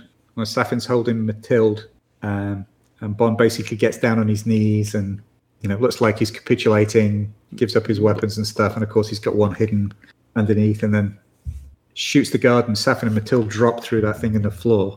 little contrived, little overdone. I thought. I'm like, okay, Yeah. is he going to get down and like kowtow or whatever? Yeah, he, they Yeah. they kind of overdid that a little bit, but but yeah, Yeah. Yeah. that's fine. And then we get what I really like is we get the bit with Safin and Mathilde, and he's walking out, and she bites him. Yeah, and he doesn't shoot her. I figured he was going to kill her. I mean, I Um, Right. And he's I just was like, well, if you don't want my protection, just go and you're on your own. I, I thought that was cool. I want to go back to one thing, though. So when they were in the car, there's a dialogue, there's an exchange of dialogue between Mathilde and Madeleine in French where M- Mathilde says something about she got bit by a mosquito. And then she's like, do mosquitoes have friends? And I thought that might play, the mosquito bite might play in at the end oh. some way um, because Safin had made up this DNA thing that you know the the the bio the nanobots that would attack only Matilda and Madeleine, hmm and I wondered whether there there was you know that mosquito bite would come in. It seemed weird that they set that up with some ver- couple of lines of very deliberate dialogue about getting a mosquito bite. yeah, And it never got referenced again. yeah. It almost felt like from a different ending, and they just didn't take it out when they changed Right. it or something. Yeah, Yeah. So um, That is But I love the fact that then she went and hid. Um, you Yeah. know, yeah. Um, and then Bond finding them and actually introducing them to Nomi. And I love the line in there where he basically introduces him to Nomi and says, "Nomi, this is my," and then he drops his voice really low and just like as if he's realizing it himself for the first time, says the word family. I thought that was a great piece of acting. Yes. Yeah. Very nice. Very good. Yeah. Yeah. And especially given what's coming, you know, at Right. the end, where he kind of has to realize all this and square all of his stuff away before the end, obviously. So, Yeah, yeah. so, um, we get the the Safin, the fight between Bond and Safin, or is there something else before that we want? No, I'm just trying. So yeah, they decide he, he so he realizes the only way I think to destroy it is with the missiles. Yeah, and have to open the blast doors. They have so to open the doors. Yeah. get through. So he sends Matilda and Madeleine away with Nomi. Excuse me. Yeah, they and and I and I felt all along, okay, Bond is hanging around and there are missiles coming. And I'm like, yeah, this there's like a 50 at that point I'm like there's a 50-50 chance that he's not getting out of Yeah. there because they're going to way great lengths. It's either going to be he doesn't make it out or he barely makes it out, you know what I mean? Yeah. Well, when he says the words "I'll be back soon," he's like, you know, he's not going to be. Yeah, that's well that's when my wife would be like he's dead. exactly. Exactly. 100%. Yeah. So, um, so yeah, he has to then go back and reopen the doors, and that's when they have he meets Safin again, and they have the fight in the middle of the pool with the the garden. The garden was a bit um, inconsistent because, like, people tending the flowers were wearing protective stuff, but even people raking the sand were wearing protective stuff. And then it looked like the water was poisonous, but then later on they were fighting in it, and they didn't seem to have any Yeah. effect. I don't I don't know. Um, so they seemed a bit inconsistent with you know how how poisonous the poisonous garden was. and where- Absolutely. Yeah. Um, but I actually thought that was a good fight. Um, I always like it when the Bond villain, the Bond villain, the main villain themselves go toe to toe with Bond at the end, which he did. Um, And it was interesting that we had multiple Bond girls, women, and multiple villains in this movie, and yet it still kind of sorted out by the end, you know, because you had Blofeld and Yeah. you had Safin both in this movie, uh, among others. You know, you had some thugs, but even the Ash guy was kind of important. Uh, and then you know we had, um, I mean, the how many Bond girls do we have? We had you know bringing back Madeleine, who's the first, I guess, Bond girl Yeah. to to return, and then and then uh, Paloma briefly, and and and um, Nomi. So um, th- this really, like I said, it had a lot of characters, more than usual than in a Bond. it movie. did, yeah. Plus plus the usual supporting cast, yeah, Yeah, yeah. yeah. Not even counting um, Moneypenny, because she's in all of them. But you know what I mean. But she's more in these though. She's more of a supporting character than Right. Lois Maxwell ever was, really. Yeah, exactly. Yeah, yeah. So you said you had questions about Safin. So what did you think about him? What do you think about his uh, Rami Malek's performance? Oh, I thought he was a great Bond villain. I thought he did a really good job, and we know he's a he's a very quirky guy, right? Everything he does has kind of a quirk to it, and it's kind of odd. So, because I mean, I've I've seen him as Freddie Mercury. I saw him in the Pacific, where he was one of the Marines, you know, in the in the Pacific War on HBO, and and um, a couple other things. I saw a little bit of Mr. Robot, and and he he does this kind of thing very well. Um, I was never completely. I mean, he kind of went from I'm out to avenge my family to I'm a supervillain with an island base out to kill a bunch of people or make a billion dollars. And I wasn't quite sure how he went from one of those to the other. That was kind of an abrupt, I guess it was over a period of years, but it was still, it just seemed like kind of a dramatic No, change. I agree with you. Because it seems to, it seems you know his mo or whatever he was focused on went from revenge against Spectre to suddenly I am I'm Spectre. Scaramanga. I am Spectre, or I'm Scaramanga, and I'm gonna you know I've got this weapon and I'm gonna sell it to the highest bidder. Yeah, Um, type role, and it's like, Yeah. when did that flip happen, or why did that flip happen? Exactly. Uh, and I didn't get that.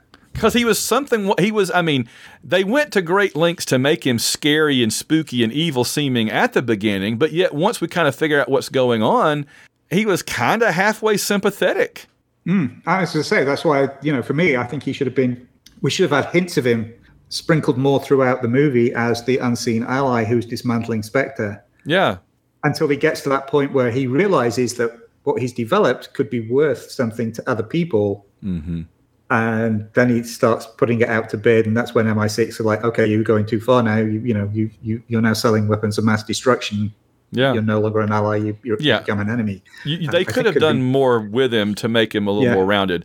Now, again, compare. We're, we're talking about a movie in a series where you know this is far more developed than stuff from like the '60s and '70s. So it's, Oh yeah, yeah. it's hard to complain too much. But we're just Yeah. like when you raise the bar as much as this movie does.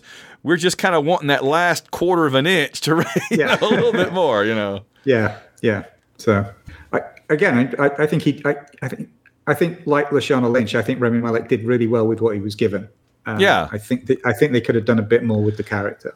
Well, I think it's important for you and me to state, and I think that our li- our longtime listeners know this, but you and I have always reviewed reviewed these movies based on where they were in their time and place.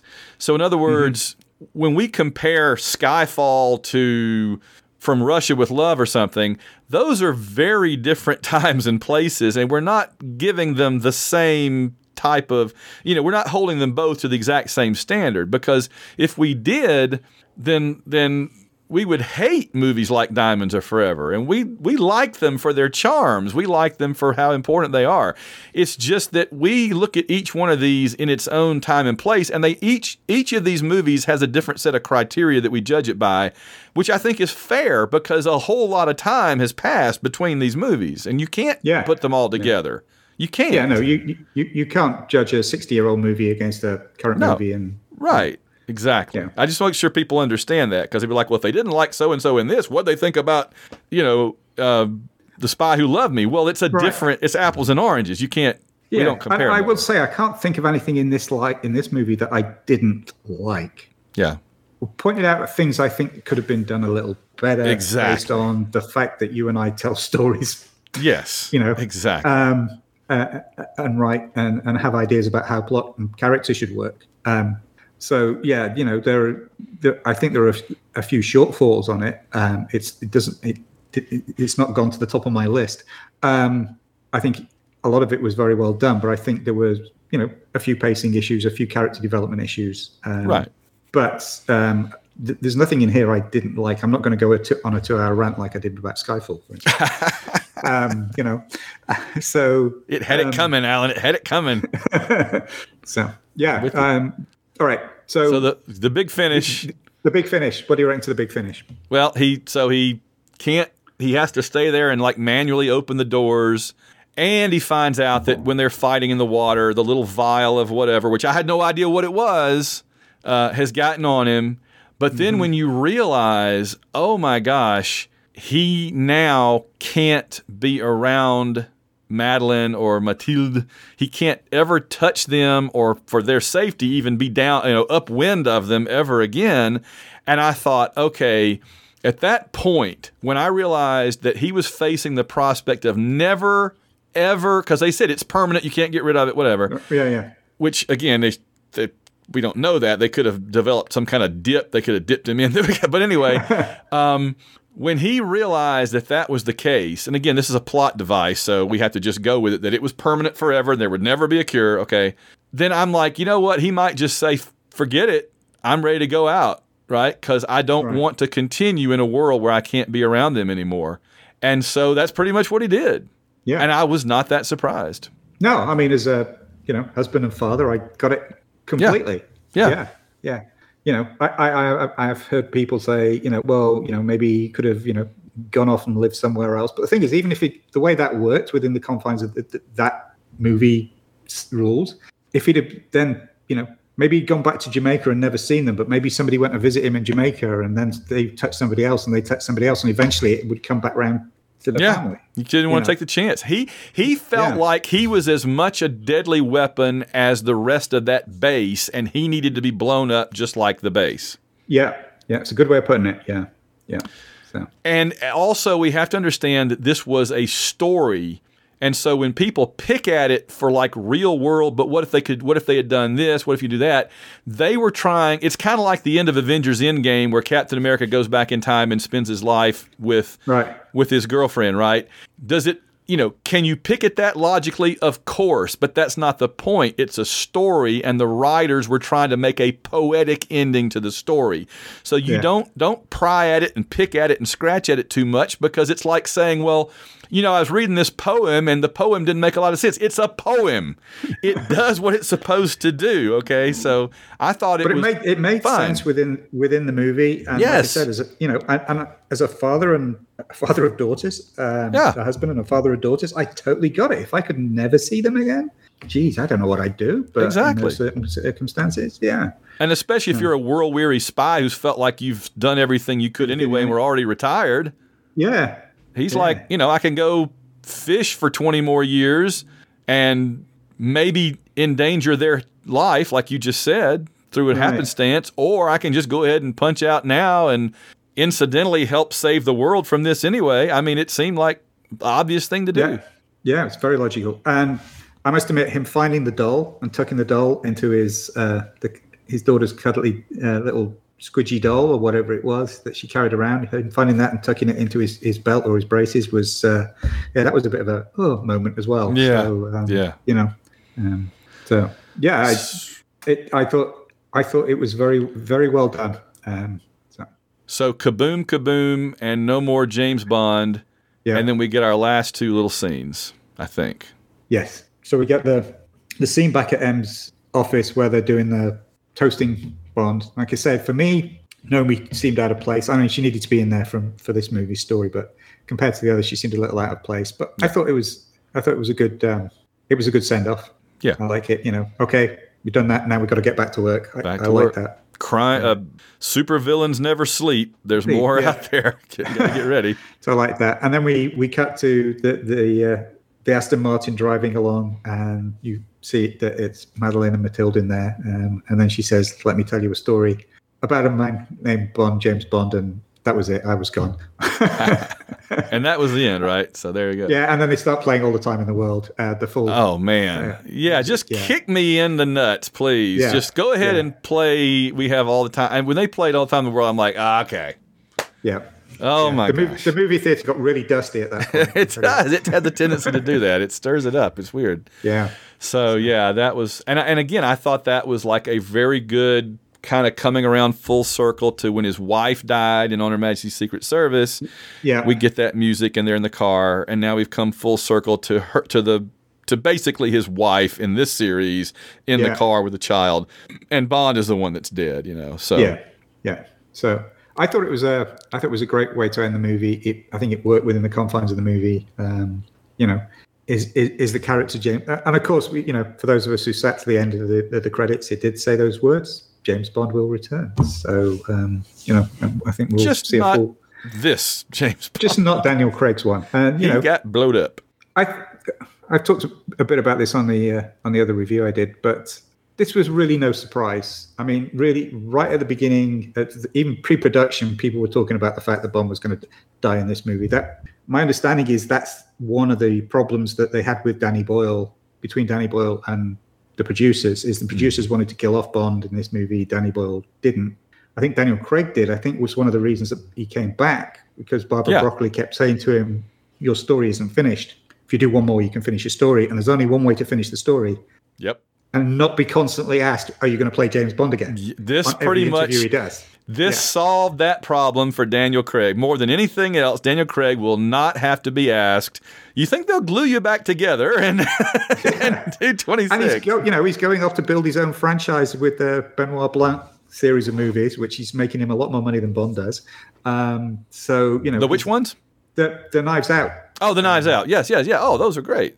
Those are Yeah, great. well, well I the mean, one just so filmed far. the second one, and yeah, Okay. um, so you know, and he's the co-producer, and they got, Oh, yeah. you know, so forth. So you know, he's got a new career. He's going to. So you know, I think you know, Daniel Craig wanted to do it. The producers wanted to do it, Mm-hmm. um, and it was a good way of tying up um, the the uh, the five the five story arc that wasn't really a story arc until we got halfway through it. Um, And, and we hadn't. but that's and we hadn't for another podcast. Actually. Well, right, and we're going to, but we hadn't, and that's Yeah. another thing. There weren't many things left that we hadn't seen before in a Bond movie. There weren't Right. many places left to go. This was one of those places. yeah, This is going to set this movie apart forever. right. It'll be a long time before we see a James Bond die again. This was the first time, and it'll be a long time before we see it again. It is. Um, but for me, I, as much as I enjoyed this movie, I'm not sure where it stands as a Bond movie. I, I tend to think of the Bond movie, the, the Daniel Craig ones, as a an alternate thread of the multiverse, if Yeah. you like. Yeah, yeah. They're, they're, they're a sort of an alternate universe Bond. Um, you know, I, I've said on this podcast several times, I'm not a huge fan of the Daniel Craig era. I think Right. this was a great way to cap off the Daniel Craig era. Agreed. Um, it, it makes these those five movies fit together. The interesting thing is, it really picking on Skyfall again really leaves Skyfall on its own though, in terms of because you've got Casino and Quantum work together as the beginning of his story, Spectre and this work together as the end of his story. Mhm. Not sure where Skyfall fits in that narrative, and again, that's maybe something for the other podcast that we do. Um, Skyfall. Skyfall was never going to fit into anything because it was done for the 50th anniversary or Right. whatever it was, and it had to show an old Bond past his prime being brought back and everything, and that didn't fit in with anything else they were doing in this in this series, and it will never fit in. It's one of the reasons Yeah. I don't like it, though, just one of many. Yeah, so uh, you know, I think I think this one is also going to be a bit of an anomaly. Um, Yeah. as as years go as we go forward. Um, but as as part of that five movie package, yeah, I think it was a good ending of that five movie package. Is it one? I think in terms of a Bond movie, it'll probably be in top ten of my Bond movies, but it's not going to be. I'm not sure it's going to be in my top five. Uh, I haven't decided yet. I will say one thing about this movie. It is one of the Bond movies that stuck with you and made you think about things Yes. for a long time after you came out of the movie theater. Absolutely. Yeah. It's it's it's my number two, Craig, right now, having seen it once after Casino, just because Casino had so much fun. This movie Right. had some fun, but it also had some downer stuff. But it was good downer stuff. But Yeah. but yeah. no, I what makes this movie stand out for me, as I said, is that it made more sense than a lot of Bond movies, and the dialogue and everything in it was organic for the most part, except for a couple of exceptions we've touched on. And so I give it very, very high marks for holding together as a any as a movie in general, Bond Yeah. not related, and Yeah. that's going to move it ahead of some automatically. So Yeah. I, I, I, I don't. I think it's too much of a downer, though. Again, it's a good downer, but I think it's too much of a downer to be better than Casino Royale for me. And I know Casino Royale was a downer too, but in a different way. Right. So it's right up there with that one. And to me, it's clearly better than the other three. Yeah, I'm not sure. I'm not sure if it's my second or third. Okay. What would be what would be in competition with it for second? Uh, it's Quantum. Okay. Um, um, because I, and I, having rewatched the Quantum again, because we before we went to this one, we rewatched all the Daniel Craig ones again, and having rewatched Quantum yet again, um, every time I rewatch it, I it moves up a little notch. Still got all the South American nonsense that drags it down for me. If it was just Bond against Mr. Green and and Quantum and the Opera House and all, it would be a top top ten Bond. The South American nonsense is the stuff that's actually real. Don't like it. so, Don't like it. I don't like it. which fair enough. Fair enough. Um, but So uh, yeah, yeah, so so this was a good movie. This was a great movie and a very good Bond movie. We're just still determining where it fits in in our Bond. Yeah, and hierarchy. for me, it may yeah, it, it may be my number two. Greg, and you know, I'm like I'm waving my hand, folks. I'm backwards and forwards on it. I'm not. Uh, Yeah, I'm not. no. I'm not sure. Um, Well, we're gonna watch it on video a few times and uh, Right. do a whole nother show, and and I, the movie will be a lot clearer in my head after I've seen it a few more times. It's the way it is with all Bond movies. So. I think um, I saw today the video is out December twentieth. Wow, man, I forgot that we live in a world now where you don't have to wait like a year. You know what I mean? I It know, used to be like a year. Now it's like boom. I mean, I'm still dealing with the fact that Dune came out the same time in the in the you know on TV that it was that it's at the theater. So I'm you know that's blowing my mind. So yeah, it's a different world. But uh, Yeah. all right, any final thoughts before we wrap up? I don't think so. I think we covered everything. Uh, like I say, I think we we can. Uh, I think we got a few more go rounds on this to Yep. talk about talk about it with some other folks. Uh, We are not maybe, we are not done with this movie. Nope. No. But this we're is not going to do thirty. We're not going to do thirty days of no time to die. No, we've we've done about seven now, and that's plenty. I think. And I think we got another couple with ideas in mind. Uh, We do. Looking forward to continue. Like I said, this is a movie that I think has got so many different um, facets to it. There's always going to be something to talk about. For sure. Yeah, one of the things Alan and I have talked about is doing maybe we're going to do like a retrospective on the whole Craig run, which I think would be good. And we still want to do kind of a round table with some other folks as well. And mainly we want to kind of revisit it after we've seen it a couple more times on video when it comes out. So in a few months, uh, you should see a few more of these popping up. Uh, but in the meantime, I guess the On Her Majesty's Secret podcast will return. See you later, Ellen. Cheers, Van. Thanks.